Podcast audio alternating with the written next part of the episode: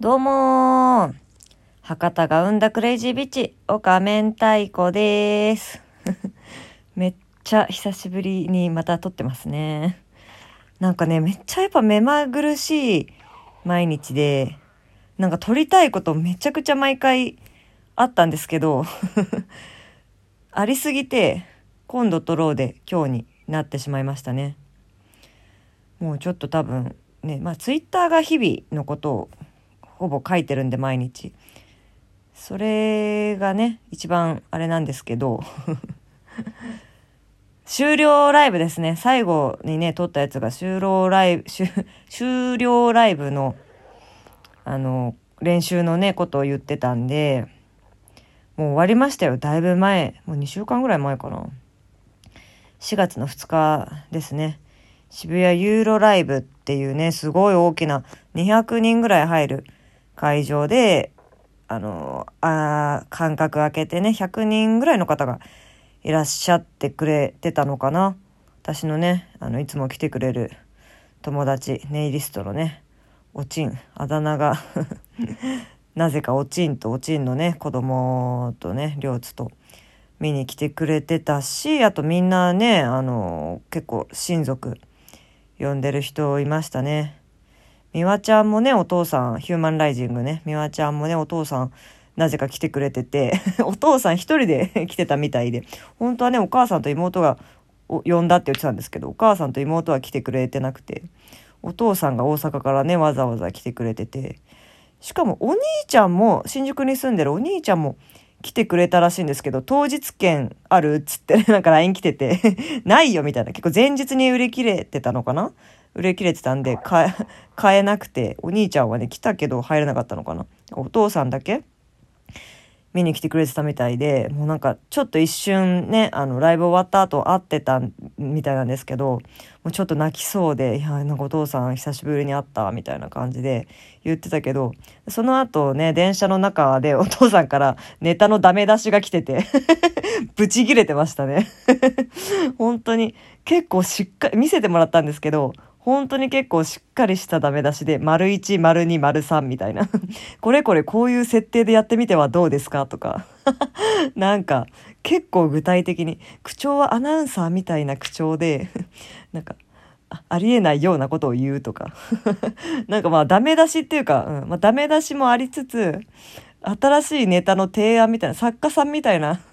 やっぱね大阪のお父さん違いますね。涙を返してほしいって言ってましたけどもういきなり終わった時の話しちゃったけど、本番はね正直もう本当に忘れたいというかツイッターをもし見てくださっていればわかると思うんですけど、終了ライブねの日、そのままみやちゃんうちに泊まりに来てて、で私もやっぱ夢で終了ライブの夢見てうなされて起きるっていうねでそれにね普通にやっぱ気づいてたみやちゃん、私がなんか終了ライブの夢見たわって朝寝起きで言ったら、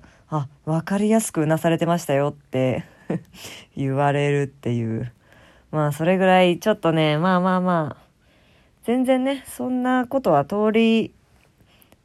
っていく道だってねもう分かってるんで、いちいちね落ち込んでられないというか、落ち込まないといけないのかな、分かんないけどそうですね、ちょっとね言い訳をさせてもらうと、出順が3番目だったんですけど、やっぱなんかフリートークとか最初にねしてない、平場とかMC のねシティホテルさんすごい盛り上げてくれてたから、そこではねお客さん笑ってたみたいなんで、ちょっとそのせいにはできないのかな。1、2、3番目なんか結構最初のその3番目4番目がなんか最初のセットみたいな感じでね、コッサンを明けもぐら私浦島さんで出て、4組ともちょっとあんまりみたいな感じのみんなリアクションだったから、ちょっと客顔もお客さんのせいにしてあれですけど、ほぼみんな身内なのにそうお客さんが思い、緊張してるのかなみたいな、お客さんもねみたいな、そんな感じだったけど、その後平場出ティラバで盛り上がったのかなだからかな、他の後はみんな受けてたのかなね、ちょっとなんかそういうことにしたいぐらい、私はね、あんまりだったんですけど、まあでも、翌日ね、すぐ、YouTube 上げてくれてて、なんか見直したら、まあまあ、なんか思ってたより、あれを受けたって言ったら、甘すぎるかもしれないけど、なんかね、自分的には本当にシーンって感じだったんで、なんかホールの会場の作りがそうなのかな。わかんないけど、まあ、そういうこともありますよねっていう感じでしたね。うん。そういえばそれこそ本当翌日が学校で、で、学校行って、なんか帰りに、吉岡さんと、NASA のですね、NASA の吉岡さんと、アケモグラの島野くんからなんか同時ぐらいになんか着信が入ってるの気づいて、なんか多分飲んでんのかなと思ってなんか折り返したら、マンゴーの家に行くから来ませんかみたいな感じで誘ってくれて、で、せっかくなんで行きますって言って、まあチャリーだったんですけど、電動ね。で、マンゴーの家調布府中ちょっと忘れたんですけど、すごいチャリで1時間ちょっとぐらいかかるとこだったんですけど、まあもうチャリで行こうと思って、チャリ好きなんでもともとチャリで行って、でなんかマンゴーにサプライズなんでって、誰が来るか言ってないんでっつって、全く驚いてはくれなかったんですけどやっぱ岡さんかみたいななんかよくみんなで集まってるみたいで、私は初めてだったんですけど、あと互角の柳くんもいて、4人でね。で、ちょうど、YouTube にドラゴンフライの動画ね、アップされてたんで、見ようって言ってみんなで見て、いやー、楽しい空間でしたね。ほんと。やっぱ同期ってめっちゃいいですね。なんか本当に気にせず、まあわかんないけど、今のね、立場がみんなね、養成女性っていう立場だから、なんか一人ものすごい売れたりしたら、気まずくなったりするのかな、緊張したりね、わかんないけど、まあとりあえず楽しかったですね。また1時間かけてチャリで帰って、うん、ちょうどね、なんか本当チャリって無心で焦げるからね、その間に次の今度のネタが1分ネタを2本っていうことなんですけど、その1分ネタもなんとなく軽く思いついてまあでもそれをこないだやったらどんずべりしたんで結局昨日と今日で書き換えたんですけど、まあそういう生活もね、楽しいですよねあとは猫に鈴さんのライブを見に行かせてもらったんですよね。そう、ちょうどね、水曜学校終わりぐらいに学校の近くの新宿御苑のスタジオで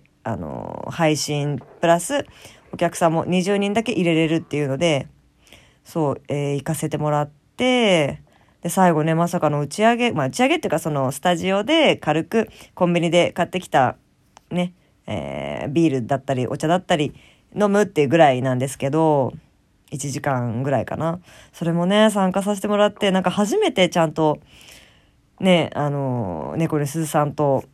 喋らせてもらって、ちゃんととも言えないから、まあ、結構ね、その学校の子たちでも来てる子たちいたので、誰から佐々木くんとか模索とか、あと大西くん、クレソンは仁くんね、仁くん、あと私みやちゃんと行って、でも前草さんもスタッフとして手伝っててみたいな感じだったんでね、まあね、なんかちょっとみんなやっぱ緊張してて、私も緊張したけど、やっぱね、舞台上じゃないんで、舞台上じゃなければ私は割と喋れるっていう自負がね、やっぱもうずっと飲み屋やってきてますから、知らない人ともう十何年とね、いきなりはい喋ってください途絶えさせないで盛り上げてくださいっていうのをずっとやってきてるんで、ここはやらなきゃと思って、まあまあでもやっぱ緊張しましたね。すごい本当優しい2人っていうかもうね方々でね、なんか突っ込んでくれたりして本当いい楽しい時間だったな。 あとなんかもう一個喋りたいことあったんだけど、あそうだ、芸人バーで働き始めたんですよ。ちょうどこの間先週ぐらいから三軒茶屋にあるパンチラインっていう、私が本当に2年前上京した時ぐらいに気づいたんですけど、それぐらいの時にできてたっぽくて、そうそこがね昼はカリガリマキオカレーってマキオさんカモメンタルのねキングオブコントの王者ですよ。王者のねマキオさんが昼間マキオカレーってやってるとこで、夜はパンチラインっていう芸人さんしか働いてないバーなんですけど、いやそこでねなんとね働けることになりまして、そうまだね3日ぐらい3回ぐらいしか出勤はしてないんですけど、いやー楽しいですね。めちゃくちゃなんかバイト、こんな楽しいバイトってあるんだってぐらい本当に生まれて初めて楽しくて、まあね時給はそんなにやっぱりあれなんですけどまあほんとびっくりします。なんてだって和賀さんがいるんですよ。まさかの元トップリードのね相方さんが大変だというか、まあしょうがない、解散そうですね事件になって解散されて今ピンでされてる和賀さんがいて、もう和賀さんなんて私が本当上京してずっと K プロライブで見てて、もうめっちゃおもろいな、もうむしろ、まあ、トップリードでテレビ出てる頃から面白いなって思ってた芸人さんと今まさか同じ職場で働けるってやばい、もう15秒しかないや。いやもう本当に嬉しい限りです。もうまた緊張して喋れないんだけど、これから仲良くなりたいと思います。ぜひ遊びに来てください。おやすみなさい。